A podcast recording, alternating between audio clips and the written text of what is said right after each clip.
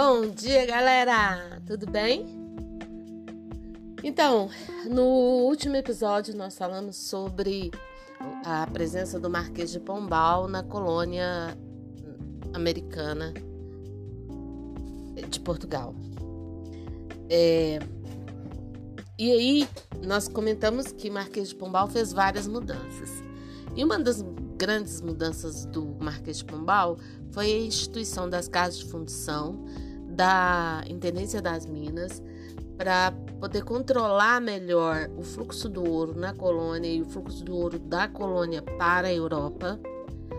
E falamos principalmente da derrama, que foi aquela a instituição daquele da obrigatoriedade de você enviar 1.500 quilos de ouro para a colônia todo ano, né? Pensa bem, você é um mineiro e você tá com a sua mina já quase esgotada e você não consegue produzir a quantidade X que precisa para que se envie 1.500 quilos de ouro para a metrópole, né? E aí as pessoas começam a cobrar impostos. Cobradores de impostos chegam na sua casa, e vão dizer que você precisa, que você está escondendo ouro, que você está traficando ouro, enfim. Vão pegar tudo que você tem na sua casa, tudo que você tem em ouro, eles vão pegar, né? Para variar, existe um aumento de imposto muito grande. E para piorar a situação, é, esse século é um século de grandes transformações na Europa. O pensamento iluminista está aí, aí está aí uma ideia de república, aí está uma ideia de soberania, né? De soberania. Todos os países devem ser soberanos, indicar o seu próprio caminho para a vida. E aí, em 1774, os Estados Unidos declaram sua independência, entra em luta com a Inglaterra. Os franceses ajudam os Estados Unidos a se tornarem independentes. E essa ideia de independência se espalha por toda a América. Por toda a América. Vai se espalhar essa ideia de independência. No Brasil não é diferente. Principalmente aqui, na província de, de, das Minas Gerais é, e na cidade de Vila Rica, atual Ouro Preto, que era a capital da província, estava um bafafá, um burburinho, né? Desse negócio de independência. Ah, a gente precisa se tornar independente, precisa se tornar livre de Portugal. Um monte de latifundiário, de mineiro, manda seus filhos para a Europa. Eles vão estudar, e eles vão ter contato com as ideias iluministas, né? Imagina isso. Jovem, né, gente? Jovem é assim, jovem é apaixonado, exaltado. E esses filhos jovens começa a, a organizar um, um babado aí para estudar, para pensar a ideia de república, né? São esses caras, Cláudio Manuel da Costa, é, Joaquim José da Silva Xavier, Tiradentes, Padre Rolim, porque ter padre, padre na colônia é um negócio assim. Padre é o cara que articula as coisas, né? E ninguém tá gostando muito desse negócio de, de expulsão dos jesuítas, mesmo os padres que não eram jesuítas né? O Antônio Francisco Lisboa, Aleijadinho, que era um artista, artista também gosta, né? De fazer levante, artista, intelectual. E eles estavam realmente pensando em, em separação. Acho que é a primeira vez na história da colônia que se pensa em separação de Portugal de forma articulada que se pensa em, em, em rompimento né, com a metrópole. No seu texto do PET, fala-se muito de, dentre essas pessoas que eram chamadas de inconfidentes, né? Porque não estavam aliados à coroa, do José é, Joaquim José da Silva Xavier, conhecido por Tiradentes, que liderava o grupo. Dentro da historiografia, essa não é uma informação muito acatada. Quem é, liderava o grupo de fato era o Tomás Antônio Gonzaga e o Cláudio Manuel da Costa, é, que eram mineiros ou filhos deles. Eles eram poetas, mas assim, uh, na, aqui na colônia, as cidades mineiras, principalmente, elas eram muito diferentes das cidades do Nordeste, porque elas tinham uma vida social mais ativa. Né? Então, ser poeta era quase que uma profissão, porque eles declamavam suas poesias, mas todos eles eram filhos de mineiro latifundiário. Isso significa que eles eram a elite das Minas Gerais. O Tiradentes, o Joaquim José, ele era um alferes. Na verdade, ele já tinha tido várias profissões. E o pai dele era um comerciante. Ele não era elite, mas também não era pouca coisa. Tá? Porque os comerciantes tropeiros, que era o caso do pai do, do Tiradentes, eles enriqueciam muito porque eles levavam a mercadoria de lugar para lugar nas Minas Gerais e vendiam muita coisa. Então é, não era gente pobre.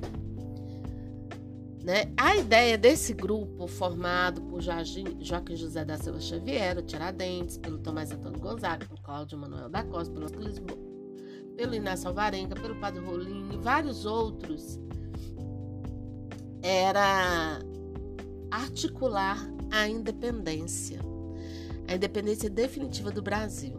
E eu vou, vou dizer uma coisa para vocês: essa ideia de independência não ficou só aqui em Minas. Ela tomou outros lugares. Ela tomou a Bahia, ela tomou o Rio de Janeiro, ela tomou Goiás, tá? Ela não era uma ideia. É como é que eu vou dizer? Inocente.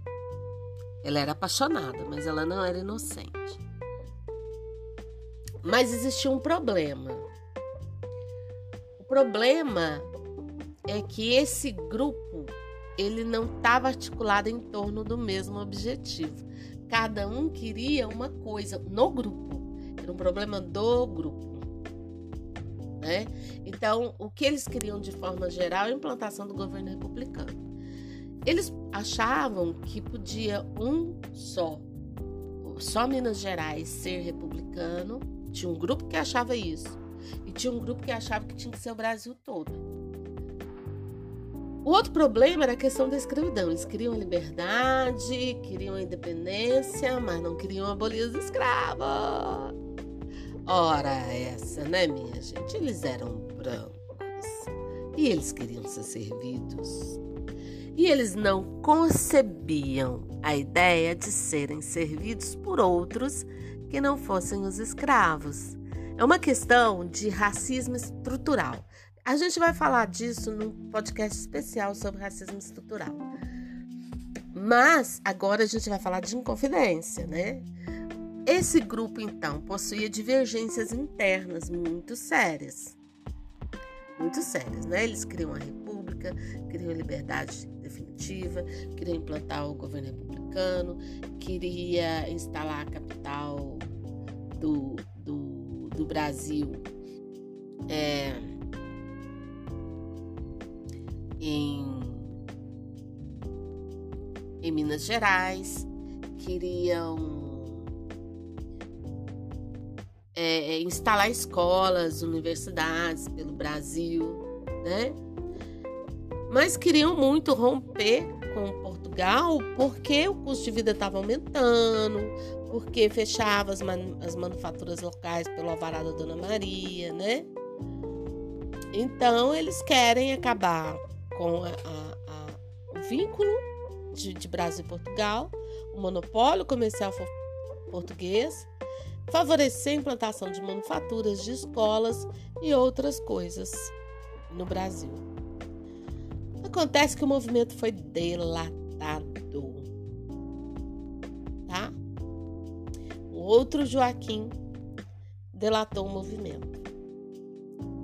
No dia instituído para ser o levante, ele, eles iriam instituir durante a cobrança da derrama.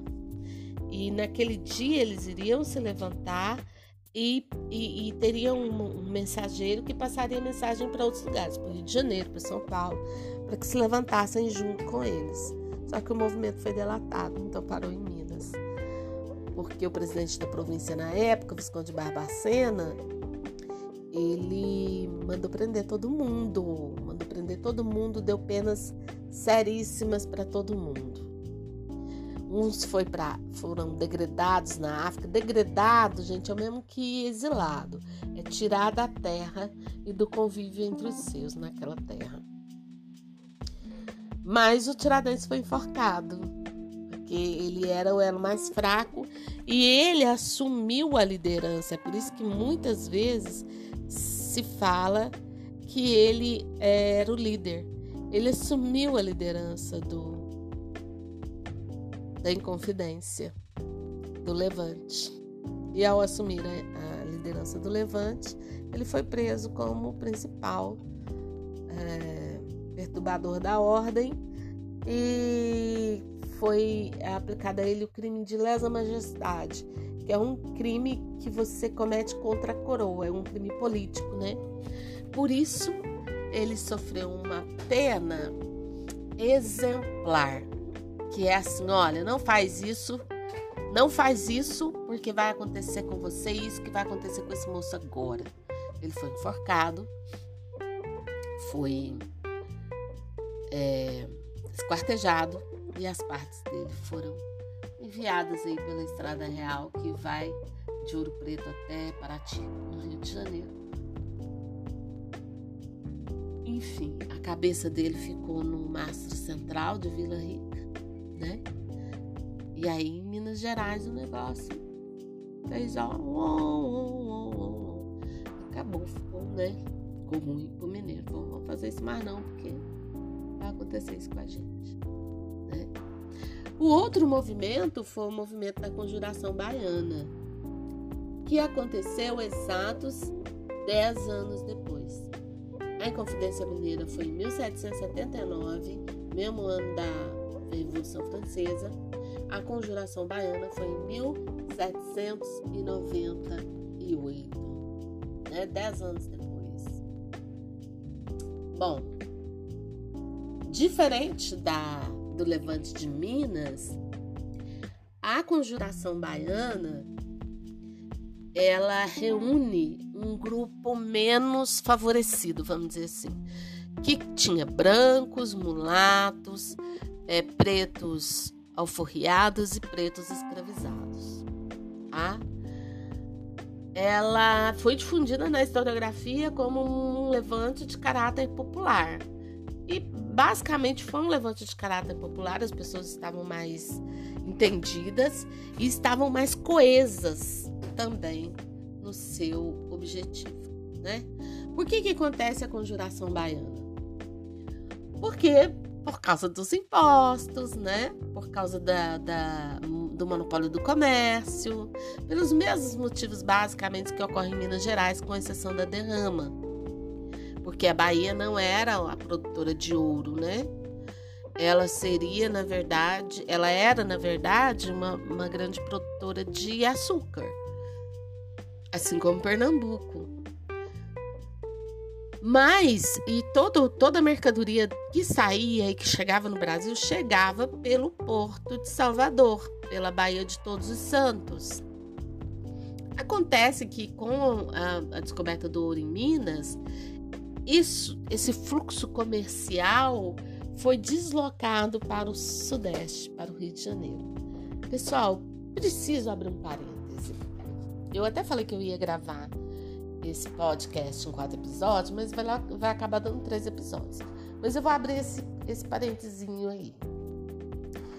Parece que é uma coisa tradicional nossa. Quando uma coisa boa acontece, a gente foca todo mundo naquela coisa boa. E esquece o restante que, que, que, que já dava certo na colônia. Compreende? O que, que acontece? O, o, quando o Nordeste era um grande produtor de açúcar, mas ele só era produtor de açúcar. Ô, gente, é óbvio que quando eu começo, quando eu saio com uma novidade, tipo, olha, eu vou sapato de tricô. Vou fazer sapato de tricô para vender e sapato de tricô é uma novidade. Eu vou vender muito, porque eu sou a única a produzir sapato de tricô. Mas daqui um pouquinho outras pessoas vão aparecer e vão começar a produzir o mesmo sapato de tricô. Quer dizer, eu, eu vou enfrentar uma concorrência, né? Aqueles compradores que me são fiéis vão até continuar comprando. Mas se aparecer alguém oferecendo o mesmo produto por um preço mais barato, ô minha gente, né? Imagina. As pessoas vão comprar mais barato. É o que acontece com o açúcar brasileiro, distribuído por Portugal, pela Holanda. Ele, ele vai encontrando concorrência. A Holanda, inclusive, se torna uma grande concorrência do Brasil no mercado açucareiro. No entanto, a gente continua. Olha, até hoje nós somos um dos maiores produtores de açúcar do mundo, né? Então a gente continua produzindo açúcar. É lógico que hoje a gente tem milhões de outros produtos. Tem o café, que também continua sendo um, um bom chefe da nossa economia, mas também tem soja, tem sorgo, tem milho, né? Hoje. Naquela época, o ouro virou uma febre todo mundo veio para Minas para explorar o ouro. E o lugar mais próximo para exportar esse ouro era o Porto de Santos e o Porto de Paraty, mas principalmente o Porto de Paraty, no Rio de Janeiro. Se algum dia alguém for a Paraty, vai lá visitar a cidadezinha boa, bonitinha, fica sabendo um cadinho da história do Brasil.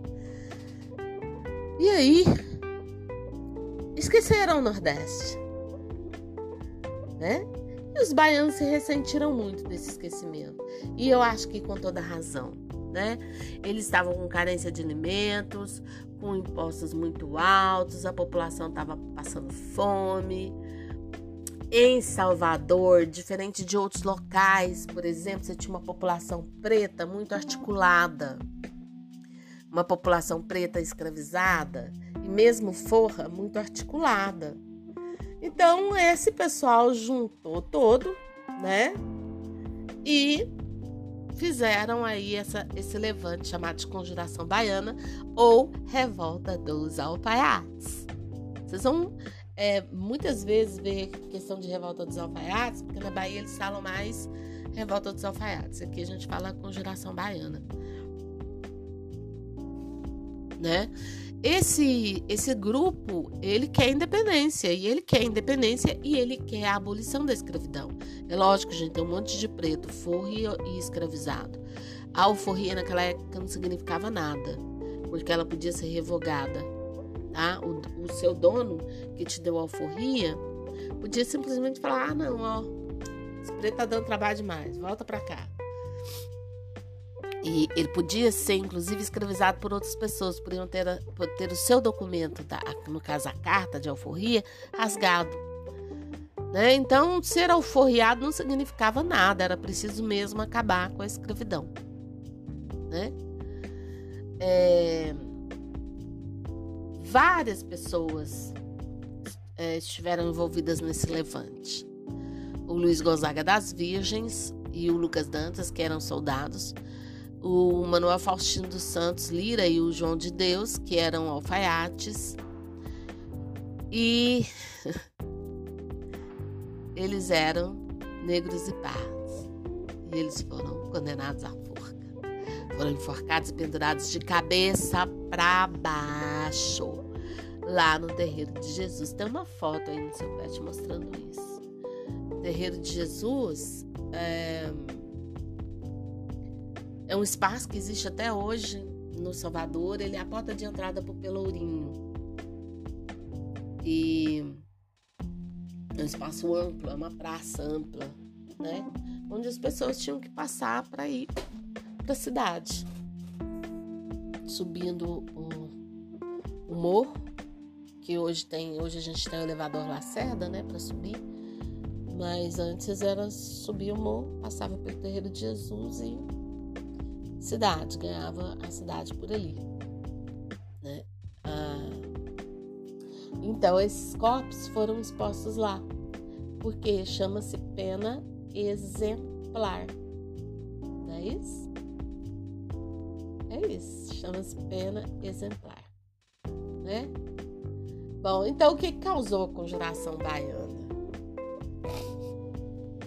A, a, a mudança né, do eixo econômico do Nordeste para o Sudeste, a transferência da capital do Brasil para o Rio Comercial, para o Rio de Janeiro, né, a ausência, a falta, a escassez de produtos no mercado, né, falta de mantimento, altos impostos, é, foi influenciado pela independência dos Estados Unidos, do Haiti, pela Revolução Francesa, né?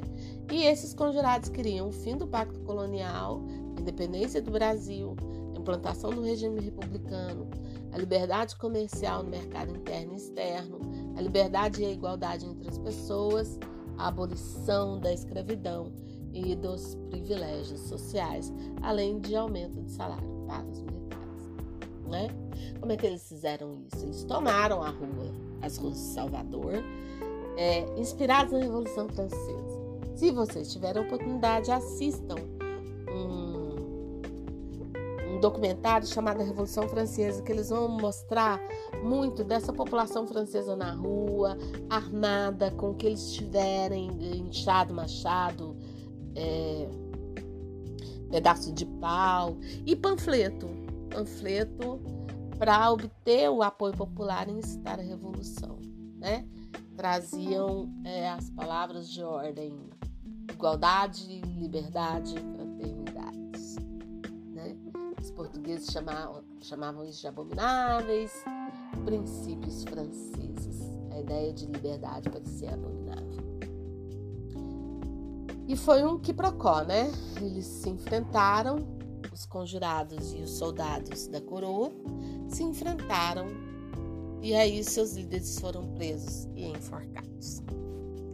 É isso. Daqui a pouco a gente volta com mais Pet em Movimento. Beijo!